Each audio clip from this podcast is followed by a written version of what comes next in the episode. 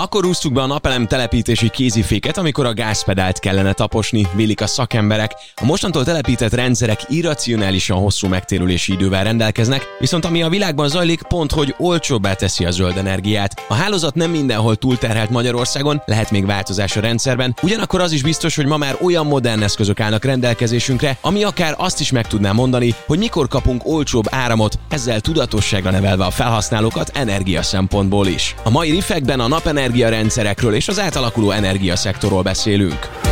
Ez itt a Refekt, egy podcast a jövőről, a legmodernebb technológia szemüvegén keresztül. A házigazda Juhász Pálint. November 1 óta átalakult a napenergia szektor Magyarországon, vagy legalábbis az, hogy a napelemeket hogyan és miféleképpen tudjuk telepíteni, ezek hogyan töltenek vissza a rendszerbe, mi ezért kapunk-e pénzt vagy sem, illetve hát mindeközben átalakul az energiai szektor is, nem csak itt Magyarországon, hanem Közép-Európában, Kelet-Európában és az egész világon. Ezekről is fogunk ma beszélgetni. Dr. Mizsei János a vendégem, a BME elektronikus eszközök tanszékének professzor emeritusa. Szép estét, János! Szép estét! Mert hogy már közben ránk esteledett, és jó sok uh, fény kell ahhoz, hogy kivilágosodjunk. És hagyj kötözködjek azonnal a bevezetőhöz. Az energiaszektort nem lehet egy nap alatt átalakítani. Na, a szabályozókat, a peremfeltételeket, a jogi hátteret, hát azt egy, hogy is szokták ezt mondani, képviselő indítványjal meg lehet változtatni. Akkor mi az, ami most történik? Vagy ez, ez állandóan történt, csak most lett ilyen fő fókusz a médiában? állandóan változik minden, az energiaszektornak a a feltétele is változnak, ugye nyilván a társadalmi jogi feltétele is változnak, és változnak a műszaki feltétele is, hiszen új dolgokat találunk ki. Nagyon sokat számít az, hogy a, a mikroprocesszorokkal, a számítógép technológiával, az internettel gyakorlatilag minden tökéletesen szabályozható, és hát ez az, ami még az energiaszektorban nem gyűrűzött eléggé be. Tehát ha én úgy úgy kritizálhatnám egy picit az energiaszektort, ez olyan 20. századi, és ma már a 21. század első ötödén is túl vagyunk, és, és hiányzik az a rendszer szemléletű megközelítés, aminek a számítástechnikai háttere már rég megvan. Ez mondjuk az energiaipari cégeknél kellene, hogy... Nem csak a cégeknél, a műszaki feltételekben, nálunk is, a hálózattal kapcsolatban is igaz, és hát bizony a szabályozás is csak úgy össze-vissza kullog, és meglehetősen adhok jellegű. Megonom későn követi le, mert ez szokott így probléma lenni a valósággal, ami meg mondjuk Még előbb csak megérkezik. nem is az a baj, hogy későn, hanem ész nélkül, hogy finoman fogalmazzak. Itt van például a legújabbi rendelet, hogy kiderült, hogy ugye a hálózat nem tud fogadni akármennyi villamos energiát, na akkor gyorsan azt mondjuk, hogy mostantól fogva nem lehet telepíteni. Holott azt kéne megnézni, hogy hol van az a terület, ahol képes fogadni, mennyit képes fogadni, és annyit lehet engedélyezni, amennyit képes fogadni bizonyos területeken. Lehet, hogy Budapesten már nem képes fogadni, de egy csomó hely lehet, ahol képes fogadni. Most ezzel az a probléma, hogy ehhez kell szakember, meg kellene módszer, amivel ezt megvizsgáljuk, hogy hol képes fogadni és hol nem. Hát ehelyett legjobb, hogyha most beszüntetjük a hálózatba való visszatáplálás lehetőségét. Ez egy nagyon jó egyszerű megoldás. Egyébként is van néha egy kicsi olyan, olyan utálat a megújuló energiákkal szemben, és, és van egy kicsi szimpátia az atomenergiával szemben.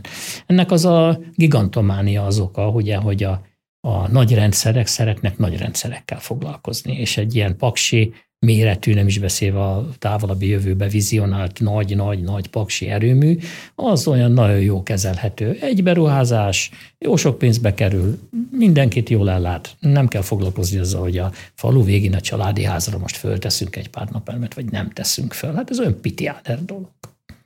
És azok, akik mondjuk szakemberként vesznek ebben részt, ők mondjuk mumusai egymásnak? Tehát, hogy ott például a szélerőmű, a naperőmű, mondjuk a, a vízerőmű, azok megférnek egymás mellett az atomerőművel? Hát muszáj, hogy minden megférjen egymás mellett, de ha már eljutottunk ide, hogy, hogy van megújuló, és nem tudom, hogy az atomenergiát most egy kicsit bevesszük-e a megújulóba, vagy nem.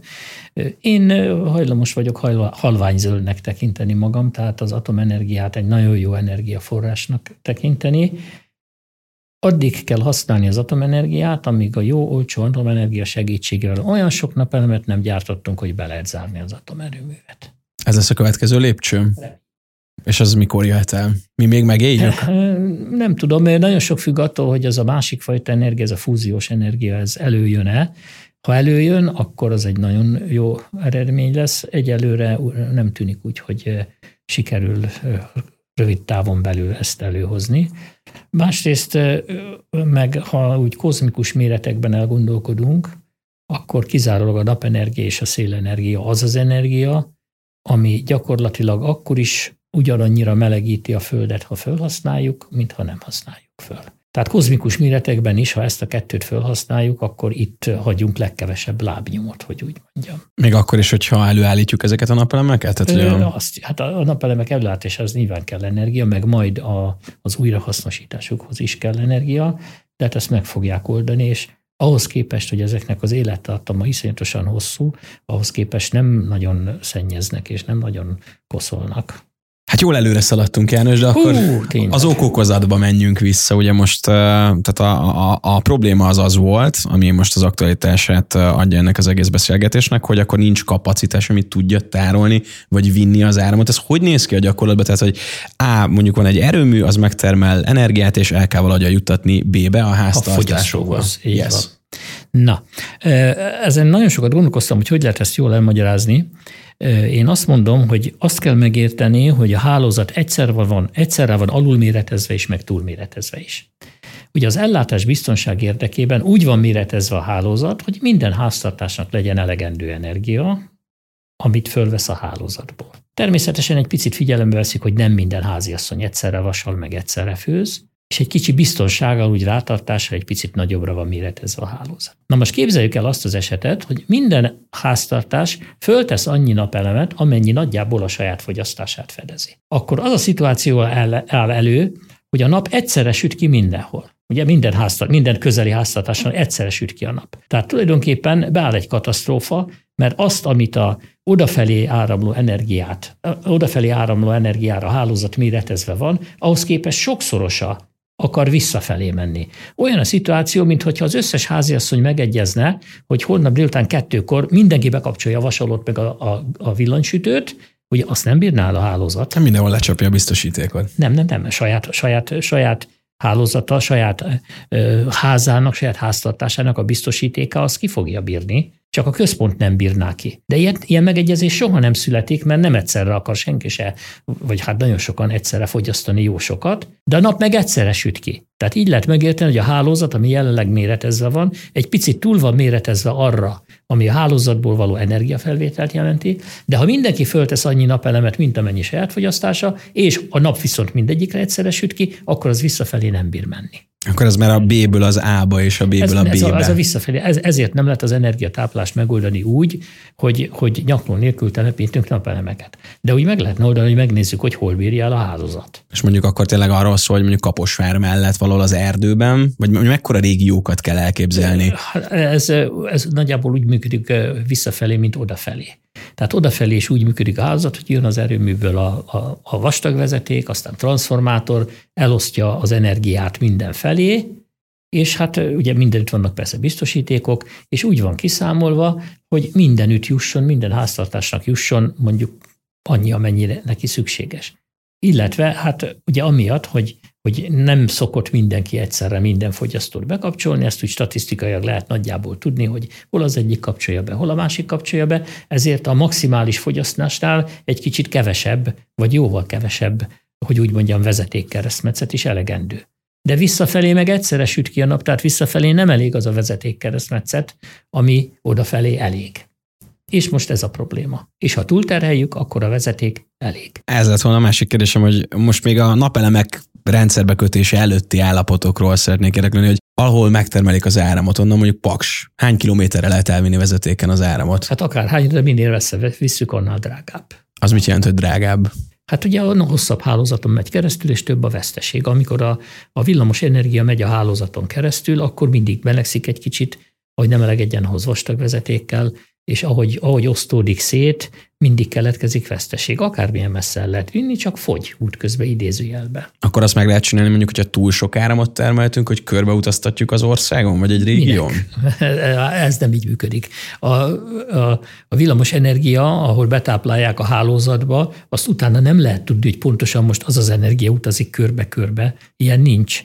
Van a hálózat, abba beletáplálja mondjuk Paksa maga nem tudom hány száz vagy ezer megawattját, ez föntart egy bizonyos feszültségszintet, egy bizonyos lehetőséget, amiből ki lehet vételezni az energiát, de máshol is lehet betáplálni. Ugyanarra a hálózatra jön Ausztriából a vízjárműből is valamennyi energia, ha nekünk most egy picit kevés, vagy ha Paks egy picit többet termel, mi tudunk adni a szlovákoknak vagy a szerbeknek is energiát. Olyan nincs, hogy az energia itt bemegy a hálózatba, és akkor kétszer-háromszor körbe megy. Nem megy sehová. Marad, és ahol én belenyúlok egy rendszerrel, egy fogyasztóval, ott kijön. Ott jön ki, ahol belenyúlok. Mik szabályozzák ezt? Tehát ezek gépek, mert ugye itt említetted hát a beszélgetés ezt, elején, ezt hogy... emberek és automaták szabályozzák. Ahhoz, hogy a energiát lehessen vételezni a hálózatból, ugye kell egy adott feszültség szint, most 240 voltos feszültség, és hát 50 Hz körüli frekvencia, ugye váltakozó áramutáplálásaink vannak. Ha ez a 240 volt és az 50 Hz pontosan 50 Hz, akkor abból ki lehet venni valamennyi energiát egy háztartásnak, nyilván a vezeték keresztmetszettől függően. Na most, ha nagyon sok energiát veszünk ki, akkor a vezetéken nagyon sok áram áramlik, akkor ugye Ohm törvény, azon esik egy kicsi feszültség. Hát ha mondjuk egy ilyen egy ilyen falu végén lévő utcában nyolc házi asszony egyszerre kezd el vasalni, akkor egy picit halványabban fog izzani az izzólámpa, akkor leterheli a hálózatot, fog az még menni, csak kisebb lesz a feszültség, és hát ez, ebből néha probléma lett. Ezért kell úgy méretezni a hálózatot, hogy egy kicsit túlméretezni a fogyasztáshoz képest.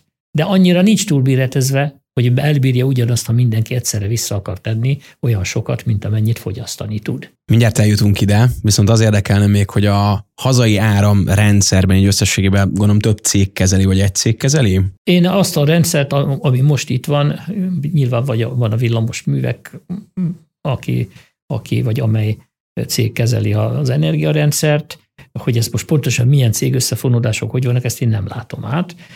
Nyilván az egész rendszer egységes, mert olyan nincs, hogy villamos energiállátás ilyen kis darabokba, akkor, ott a, akkor ezek egymással nem kommunikálnak, akkor mi van a határon. Az egész rendszer egységes, sőt, hát, hát Európával is tulajdonképpen egységes, mert össze-vissza vagyunk kötözgetve, tehát energia jöhet ki innét is, meg onnét is jöhet befelé, és ezt figyelik, hogy hogy az rendszer milyen állapotban van, és akkor ennek megfelelően szabályozzák az erőműveket. Tehát hirtelen mondjuk kisüt a nap, de még mindig nagyon erős szél fúj, akkor egy kicsit több energia kerül a hálózatba, akkor paksot nem lehet visszaszabályozni olyan gyorsan, de mondjuk leállítják a, a vízenergiát. A vízenergiát lehet viszonylag gyorsan leállítani, és a gázturbinákat lehet gyorsan leállítani. A többit nagyon nehéz visszaszabályozni. Tárolni tudjuk az energiát? Tehát mondjuk ez az országos hálózat tárolja el valahol? Az van? országos hálózat nem tudja tárolni az energiát. A villamos energiát jelenleg akkumulátorokban lehet tárolni, az akkumulátorok pedig nyilván egyenfeszültségű, egyenfeszültségű villamos energiát tudnak tárolni, és, és hát nagyon rossz a dolog hatások abból szempontból, hogy nagyon drága egy akkumulátor, és tönkre is tud menni meg gondolom a tárolásnál is azért vesztünk. Hát vesztünk így van, töltéskor, kisütéskor veszít energiát. Nem olyan nagyon sokat, de veszít. Na most a nagy lehetőség az igazándiból az lenne, hogyha a, a hajtások, tehát a gépjárművek nagy része villamos hajtású lenne, és akkor automatikusan rendelkezésünkre áll egy csomó akkumulátor, amit föl lehet használni arra, hogy amikor nagyon sok az energia, akkor gyorsan ráterhelni a hálózatot betölteni, és amikor meg nincs elég energia, akkor esetleg vissza lehet táplálni a hálózatba onnét. Ilyet már Londonban, hogy az egyik autóbusztelepen csinálnak, hogy éjszaka, napközben valamilyen szinten ugye ezek az autóbuszok arra vannak használva, hogy a kisváros vagy annak a kerülete el legyen látva árammal. Ja. Hát meg is, amikor ők kim vannak.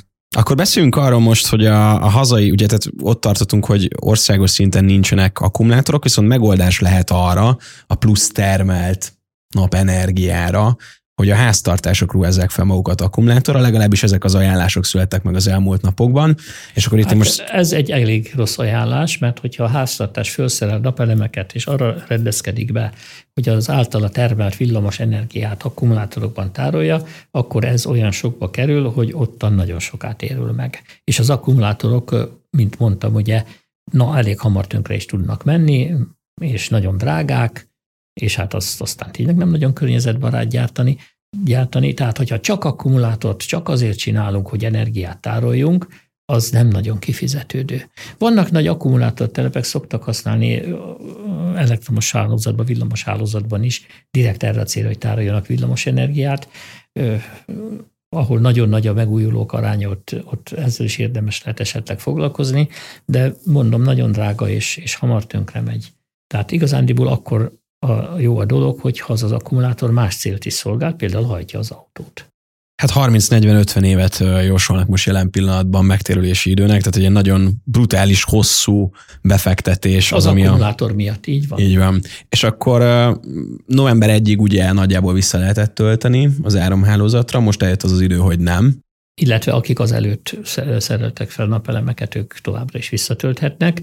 Most az a probléma, hogy, hogy kezd a hálózat kapacitása szűk lenni ahhoz, hogyha mindenütt kisüt egyszer a nap, akkor vissza tudja fogadni azt az energiát. Tehát akkor nekünk nagyon drága az, hogy megoldjuk most ezt a helyzetet. Mit tud tenni a szolgáltató, vagy mit kell hát csinálni a, a szolgáltatónak? A szolgáltató ugye úgy dolgozhat a jövőért, hogy végig gondolja ezt, hogy, hogy hol lehet engedélyezni a visszatáplálást, vannak-e még olyan területek, akkor lehet, ahol lehet, ahol nem lehet a visszatáplást műszaki okok miatt nem lehet megtenni, ott vastagítani kell egy kicsit a vezetékeket, tehát meg kell teremteni a műszaki feltételeket.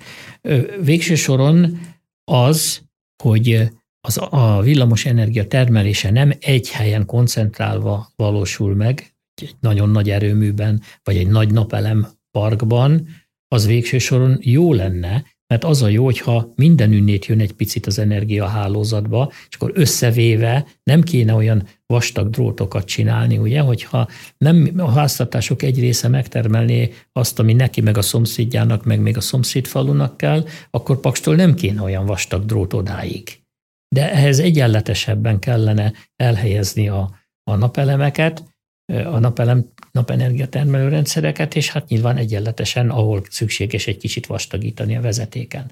Az, az, nem lenne ez olyan bonyolult kérdés, mert manapság a, a számítástechnika világában számítógépen mindent lehet modellezni. Tehát ha minden adatunk megvan, minden hálózatnak ismerjük a műszaki jellemzőit, akkor meg lehetne határozni azt, hogy hol vannak a szűk keresztmetszetek, és ott egy kicsit fejleszteni.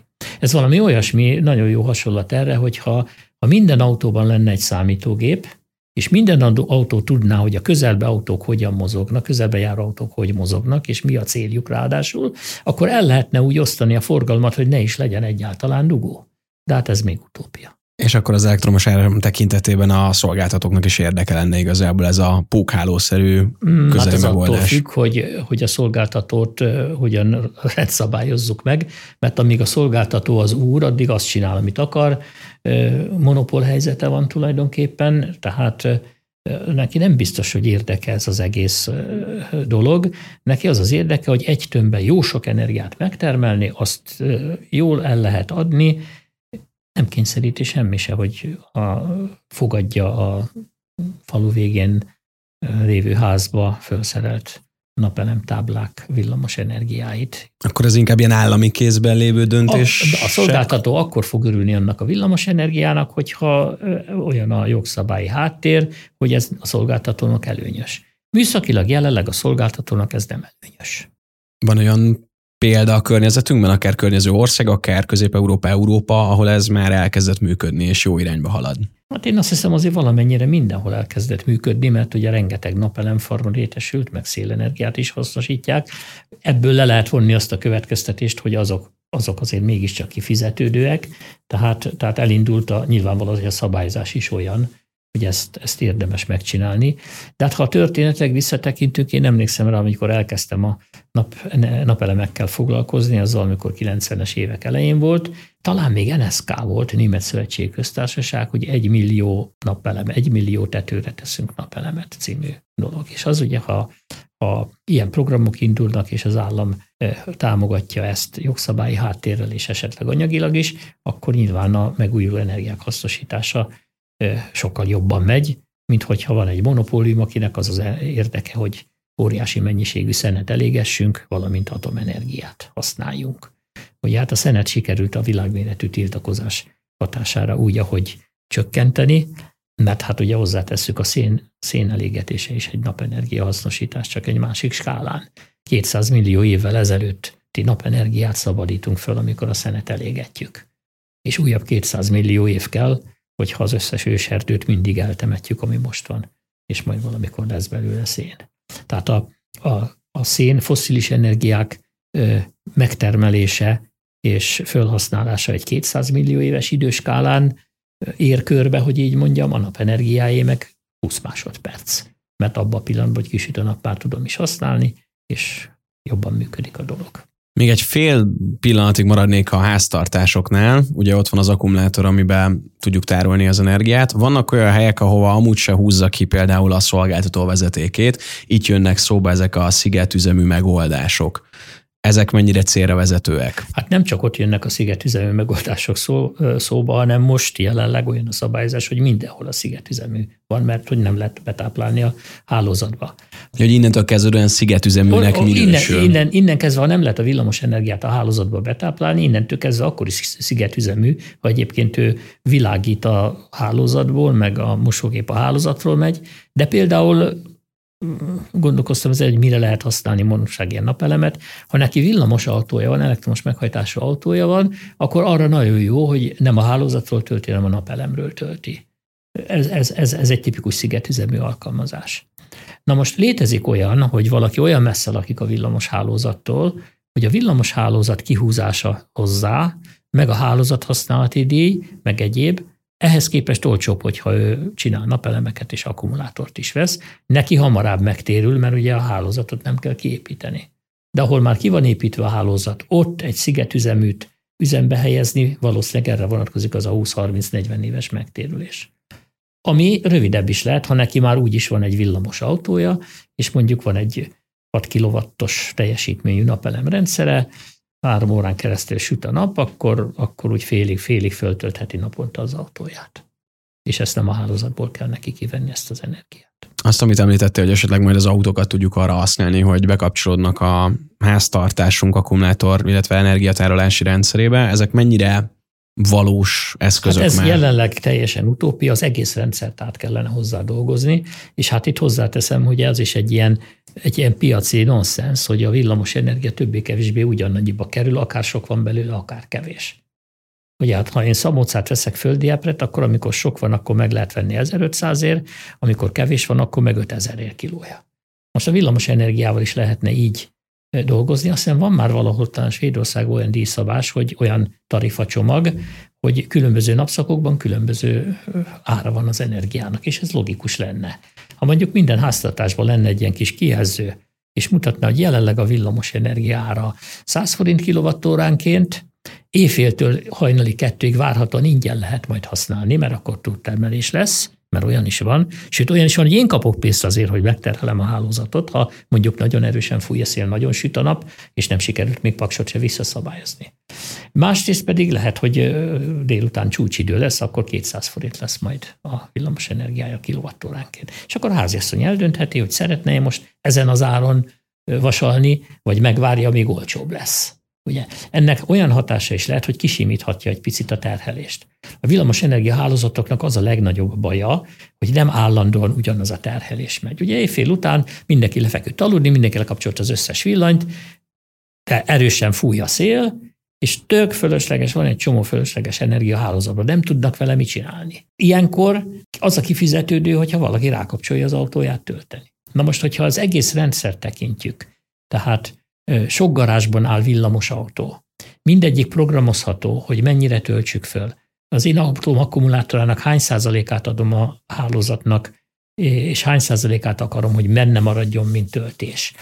Meghatározhatom, hogy hány, milyen árszínvonalon kezdek el tölteni, és milyen árszínvonalon kezdem eladni azt az energiát, ami az akkumban van. Ezeket mind meg lehet határozni, a jelenlegi technikai föltételek műszakilag ehhez adottak.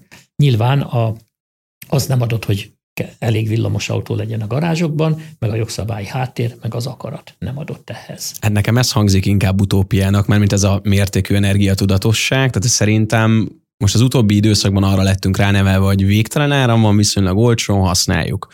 Most hirtelen kapott egy sokkot a társadalom, hogy oda kellene figyelni, mert vannak különböző határok. Ez a sok is lehet, lehet túllövés jellegű, de egyelőre én úgy gondolom, hogy ezt a sokkot megérdemeljük. Hát ugye, ha, ha beleszól valaki valahol a piacba, már pedig ezekkel a támogatásokkal, egyebekkel, ezekkel nagyon erősen beleszólnak a piacba, akkor az előbb-utóbb megbosszulja magát. Különösen ilyen esetekben, amikor egyszer csak fogja magát az energia, és hirtelen fölmegy az ára.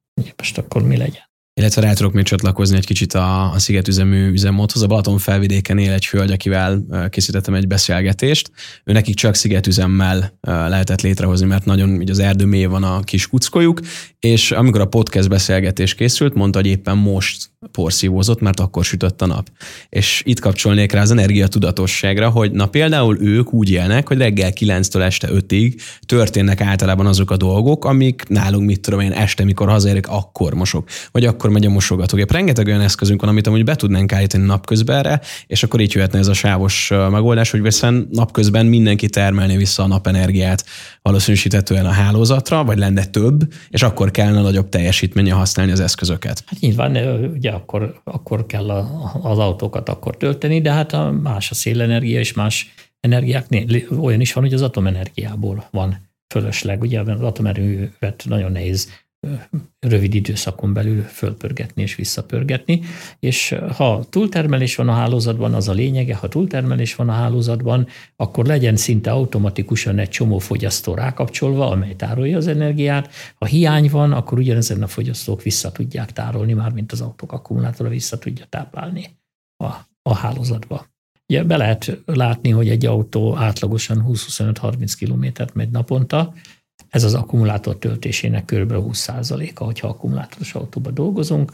Tehát ha valaki úgy rendszeresen ennyit autózik, akkor ő mondhatja, hogy 50%-át kiadja az ő akkumulátor kapacitását a hálózatnak, és ő akkor vesz energiát, amikor ingyen van, és ha mondjuk 50 forintnál drágábban veszik át, akkor odaadja. Olcsóbban nem, de akkor esetleg hajlandó odaadni. És e-, ehhez ugye persze az kell, hogy a villamos hálózat minden pontján legyenek olyan szabályozó rendszerek, amik számítógéppel távolról állíthatók, és hát az energiatudatosság, hogy a polgár vegye a fáradtságot arra, hogy, hogy elkezdje a, az energiafelhasználását jól időzíteni. Most ehhez hozzásegít az, hogy ha rohadt drága az energia. Ugye, ha nagyon drága lesz, akkor még mindenki meg fogja gondolni, hogy mikor fog villamos energiát felhasználni, ha lesznek olyan napszakok, amikor olcsóbb.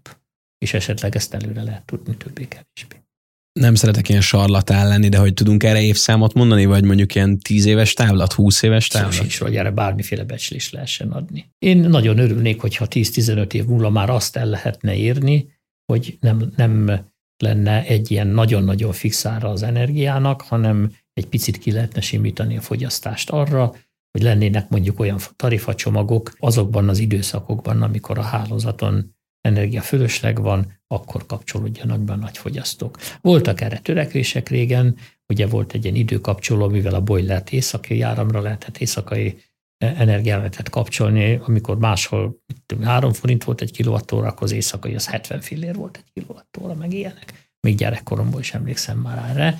Ez a legegyszerűbb megoldás, ha úgy tetszik. Akkor, amikor még nem volt ilyen fejlett számítástechnika, meg kommunikáció, meg internet, akkor ez is meglehetősen sokat számított. Hát az a dolog lényege, hogy az energiát valahol tárolni kell, ha a boilerekben tároljuk melegvíz formájában az energiát, mert úgyis kell melegvizet csinálni, akkor az is egy megoldás. Az autók akkumulátorokban az egy másik megoldás. Lehet hőtárolós kájhákat üzembe helyezni, ha villamos energiával fűtünk, és akkor olcsó energiával fölfűtjük, és a ventilátorral akkor vesszük ki belőle a, a hőt, amikor már az energia egyébként drágább.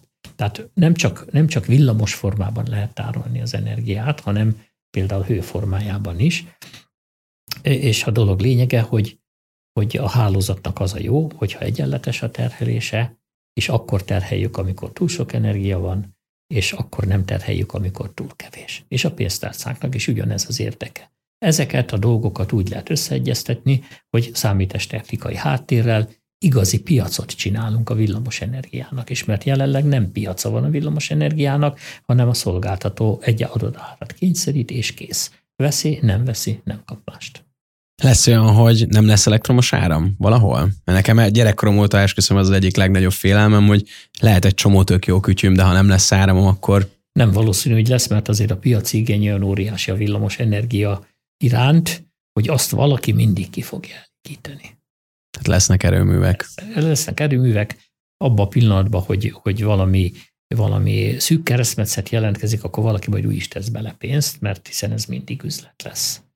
Tehát olyan energia hiány sem fordulhat nem, elő? Nem, nem valószínű, hogy előfordul, mert, a, mert amikor hiány van, akkor elkezd a, be, beáramlani oda a tőke, és akkor azt szépen kiegyenlíti a termelés. Mert most úgy néz ki, hogy Magyarországon nem férünk el, de mindazonáltal szerintem a következő években azért tényleg sok olyan elektronikai eszközzel fog bővülni a saját háztartásunk is, amire még nem gondolunk. Az automatizáció, digitalizáció azért igen, szökken de, igen, de ezek pontosan abban az irányba hagynak, hogy éppen, hogy csökken a fogyasztás. Mert ha ha tisztességesen megoldjuk, hogy programozható legyen az energiafelvétel mondjuk a hálózatból, akkor akkor kondicionálunk jobban, amikor olcsó az energia, akkor fűtünk jobban, amikor olcsó.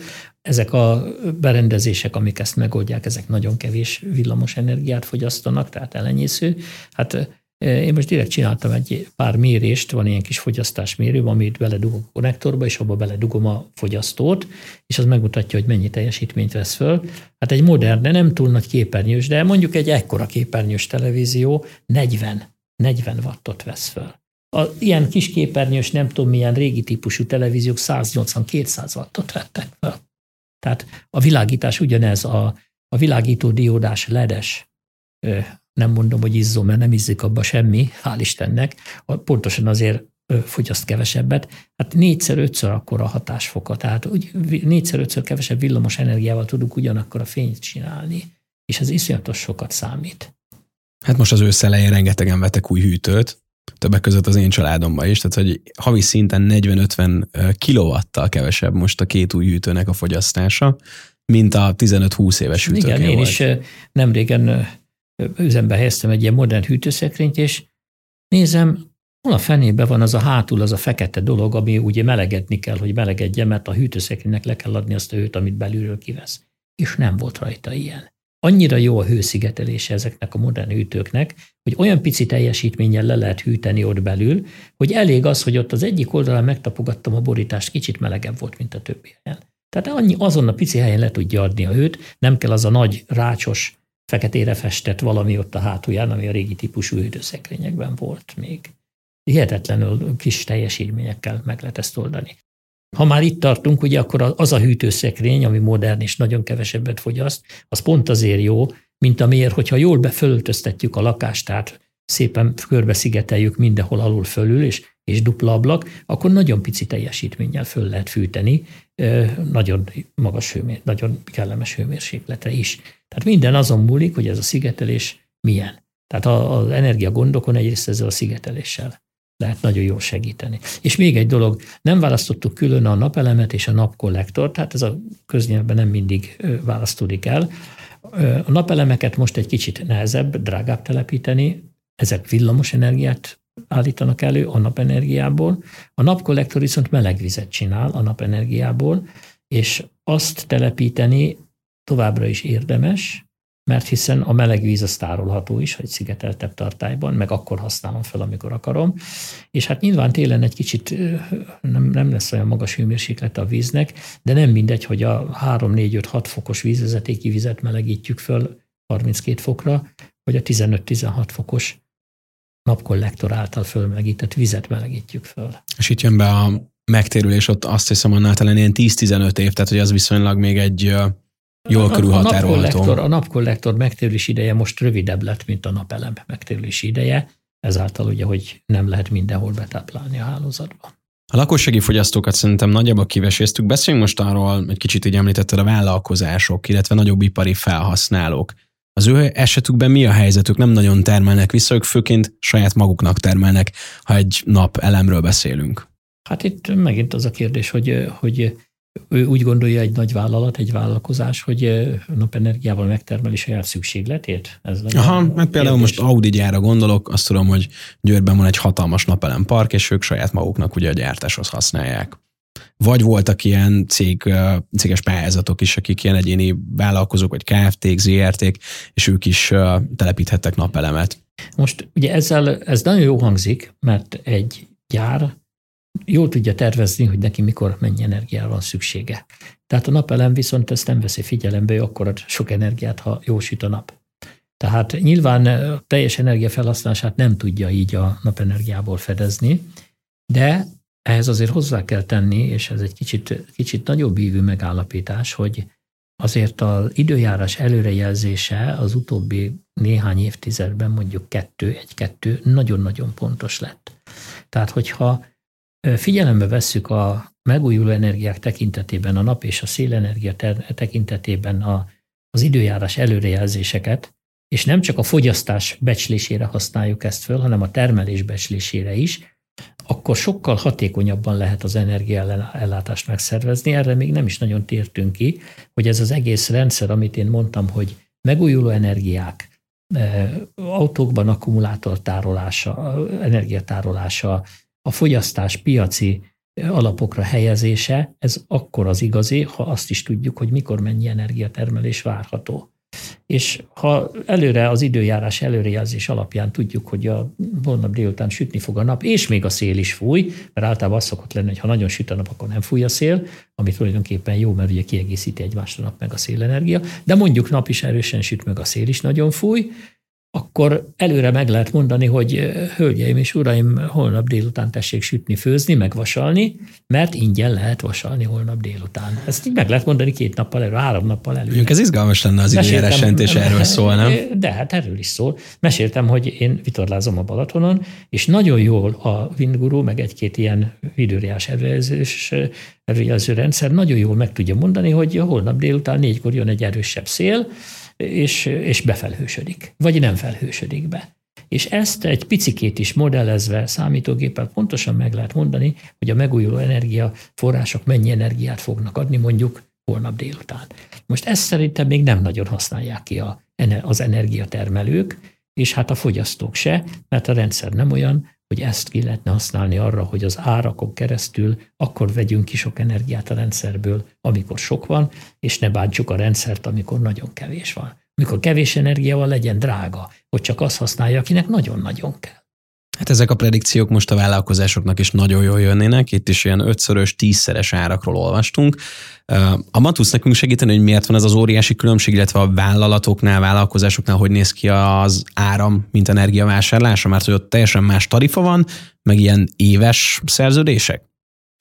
Hát nyilván egy nagy fogyasztó olyan szerződést köt, amit hát nem amilyet akar, de amit tud az elektromos energiállátó rendszerrel, nyilván egy nagy fogyasztó sokkal kedvezőbben is kaphat villamos energiát, de cserébe esetleg megkötések is lehetnek. Szóval, hogyha itt egy picit nem egymás ellenzékének tekinteni egymást a termelő meg a fogyasztó, esetleg még a szállító is, akkor, akkor ha, ha inkább partneren tekintenék egymást, és mindegyik hajlandó volna tenni azért, hogy a, a hálózat gazdaságosan ki legyen használva, akkor sokkal olcsóbban kijönne a, a, az egész villamos energiaellátás, mint így.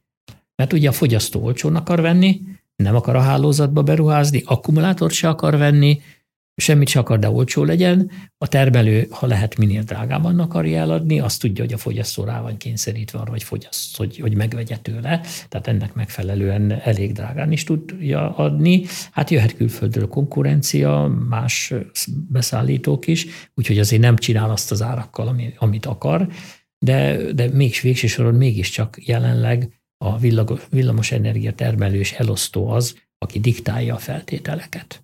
A fogyasztó összecsapja a bokáját, és azt mondja, hogy igen. És akkor közöttük van a szállító cégek esetén, mert hát tudom, a, hogy a ott ilyen... A, a hálózat tulajdonosa, ez, ez a hálózat lehet a, a energiatermelő tulajdonában, lehet külön tulajdonban.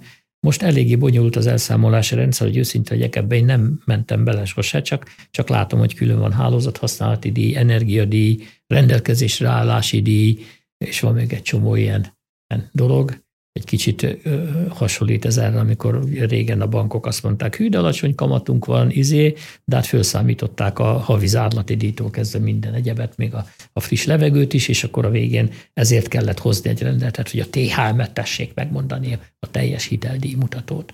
Most is kéne egy ilyen rendelet, hogy az energia áránál mindig a teljes árat írják ki, és lehessen tudni, hogy végsősorban akkor most egy kilovattóráért mennyit is kellett fizetni. Mert jelenleg nem nagyon lehet tudni. Én sokat nézegettem már a számlámat, és nem igazán tudok rajta eligazodni, de szerencsére nem vagyok nagyon nagy fogyasztó, ezért nem igazán lényeges a dolog. Uh-huh.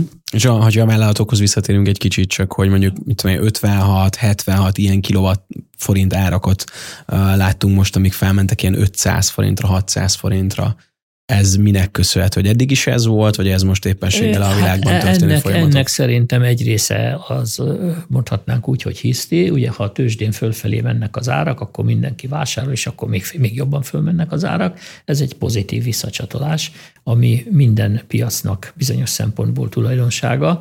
Itt kéne belépni egy okos szabályozó rendszernek, ami ezeket a kilengéseket egy picit úgy le tudná csillapítani.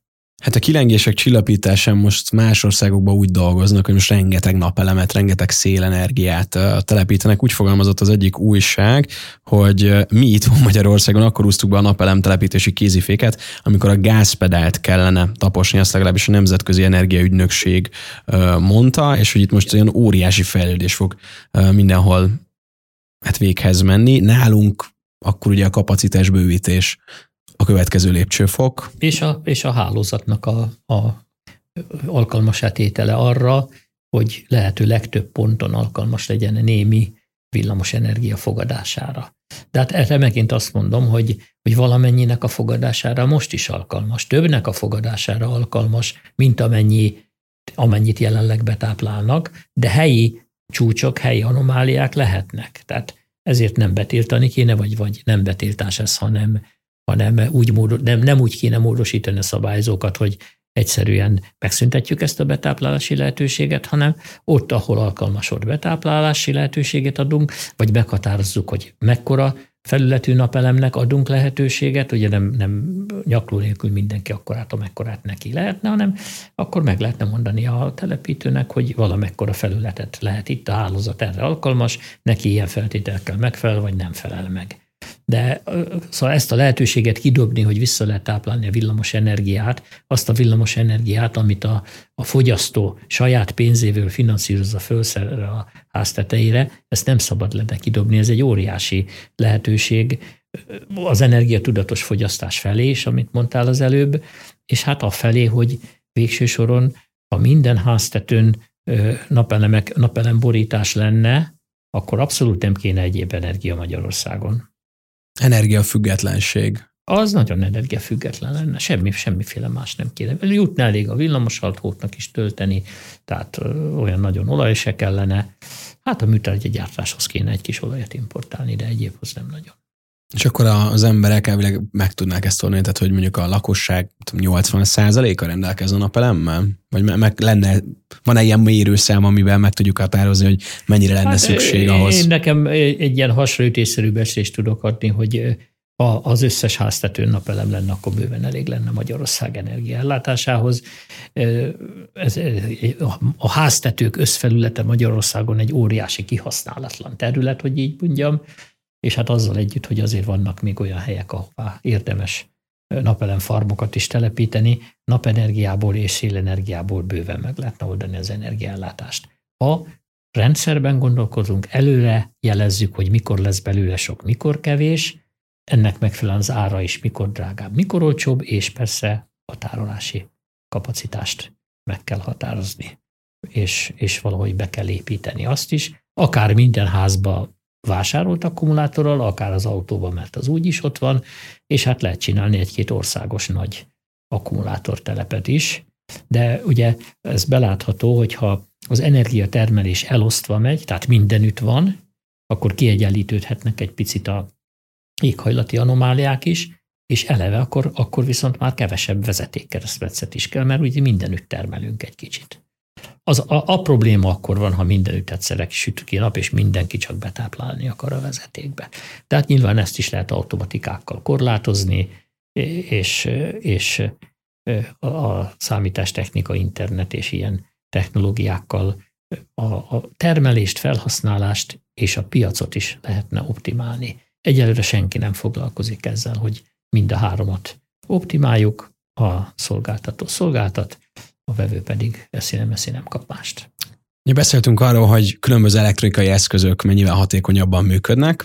A napelemek hatékonyabbak-e? Történt olyan változás az ő? A dolognak, dolognak fizikai akadálya van. Jelenleg, amit nagy tömegben lehet napelemet csinálni, ez szilíciumból készül. Szilíciumból rengeteg van a földkerekségen, ezzel nincs is semmi baj, de a szilíciumnak a fizikai tulajdonságából következik, hogy maximum 28%-os hatásfokú villamos energia termelést lehet vele megvalósítani. Ez fizikai törvényekből, természeti törvényekből következik. Ezt megközelíteni meg lehet, de nagyon drága. Jelenleg nem nagyon drága technológiákkal ez a 20-22 százalékig lehet fölmenni hatásfokban. De én itt mindig azt szoktam mondani, hogy minthogy felület, viszonylag sok van ugye az összes háztető, nem az a szűk keresztmetszet, hogy egy ilyen napelemnek a hatásfoka most 22 százalék, vagy 25, vagy 30, hanem az a szűk keresztmetszet, hogy mennyibe kerül. Tehát sokkal jobb egy picikét rosszabb hatásfokú napelem, ha sokkal-sokkal olcsóbb. Mondjuk, ha egy 20%-os napelem tized annyiba kerül, mint egy 25%-os, hát akkor messze kifizetődő. Azt akkor nem kell a prémium napelemre menni. Én is úgy gondoltam, hogy nem a hatásfok növelésre kell itt most játszani, hanem inkább arra, hogy a, a, a szerelés technika, tehát hogy olcsón föl lehessen tenni a, a megfelelő helyekre, és a, a, az energiafelhasználás automatizálását. Most van ilyen tendencia például, hogy tetőcserepekbe integráltak napelemet, és, és ugye a több funkciót ellát egy ilyen tábla, részint tetőcserép, részint villamos energiatermelő, akkor a, az ár egy picikét megoszlik. Nagyon régi valahol építettek zajvédőfalat napelemből, ugye a zajvédőfal árát megtakarították azáltal, hogy napelemből csináltak oda egy rendszert, valahol Svájcba egy autópálya mellé, és még energiával is ellátja az autópályát és környékét. Tehát ha több funkciós alkalmazást csinálunk, akkor egy kicsit lehet a, a megtérülésen javítani. De hát a, a, a háztetőkre föltett fotovoltaikus cellák napelemek esetében nincs más funkciója, mert csak annyi, hogy energiát termeljen.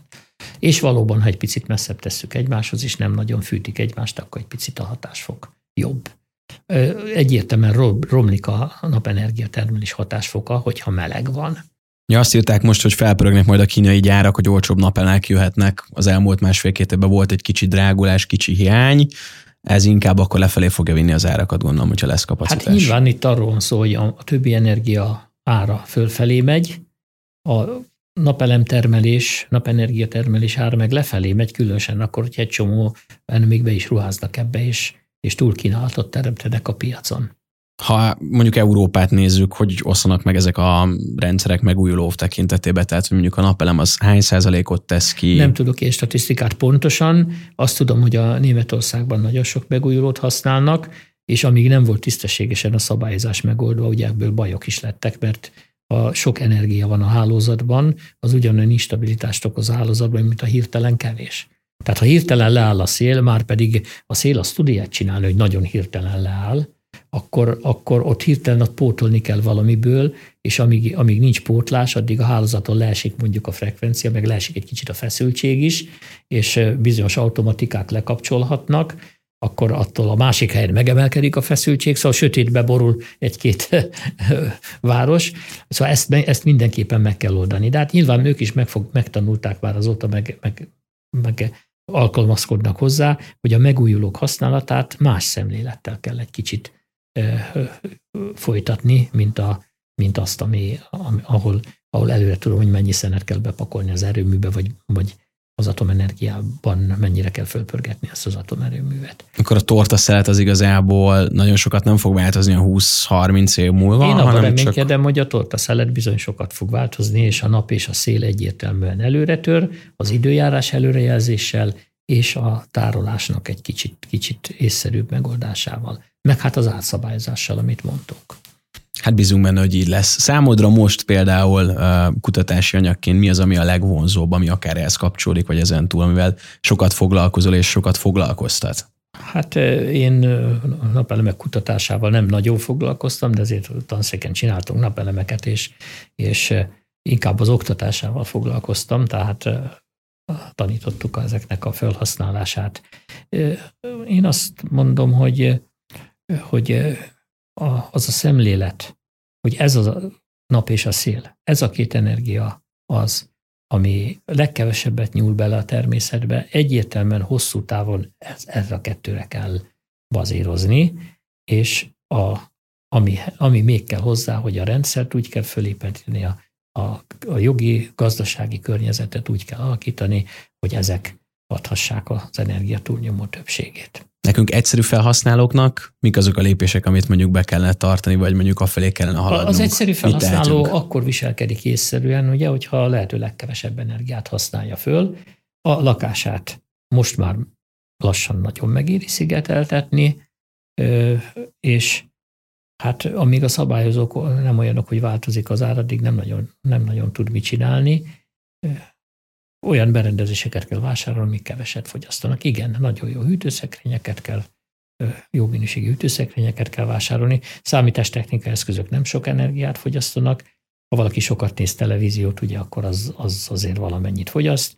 A világításon nem nagyon lehet más spórolni, mert hogyha energiatakarékos izzókat, izzókat, világító testeket szerelünk föl, ugye ledes lámpatesteket szerelünk föl, akkor tulajdonképpen már majdnem mindegy, hogy lekapcsoljuk, vagy nem kapcsoljuk le. Úgyhogy a, a nagy megtakarításokat azokkal, azokon a helyeken lehet elérni, ahol a villamos energiából hőt csinálunk. Tehát mosás, mosogatógép, lakásfűtés, villamos belegvízelőállítás. Ezeken a helyeken lehet energiával spórolni. Nekem az időzítés a másik, ami megmaradt a mai beszélgetésből, hogy bele sem gondolunk tényleg, hogy mikor mit kellene csinálni és hogyan, és akkor talán a következő években ez lesz az, ami még változásként bejön a mindennapi életünkbe. Igen, ha a szabályozó rendszer olyan, a fogyasztót nyilván csak a zsebén keresztül lehet befolyásolni. Ha a szabályozó rendszer olyan, hogy a fogyasztónak megéri odafigyelni, hogy mikor fogyaszt, és ennek a technikai feltételet is megteremtik, akkor bizony sokat lehet spórolni a hálózat fejlesztésen is, az energián is, és hát sokkal célszerűbben lehet megtermelni is, meg elosztani is. Dr. Mizsai János, a BM elektronikus eszközök tanszékének professzor emeritusa volt a mai vendégünk. Nagyon szépen köszönöm, hogy feltérképeztük a nap energiát, illetve az ahhoz hát, kapcsolódó rendszereket. Legalábbis, legalábbis megpróbáltuk. köszönöm szépen. Én is köszönöm a figyelmet. Ez volt a Refekt, Juhász Bálintal. További tartalmakért, epizódokért keres bennünket a Spotify-on, az Apple Podcast-ben és a további podcast platformokon.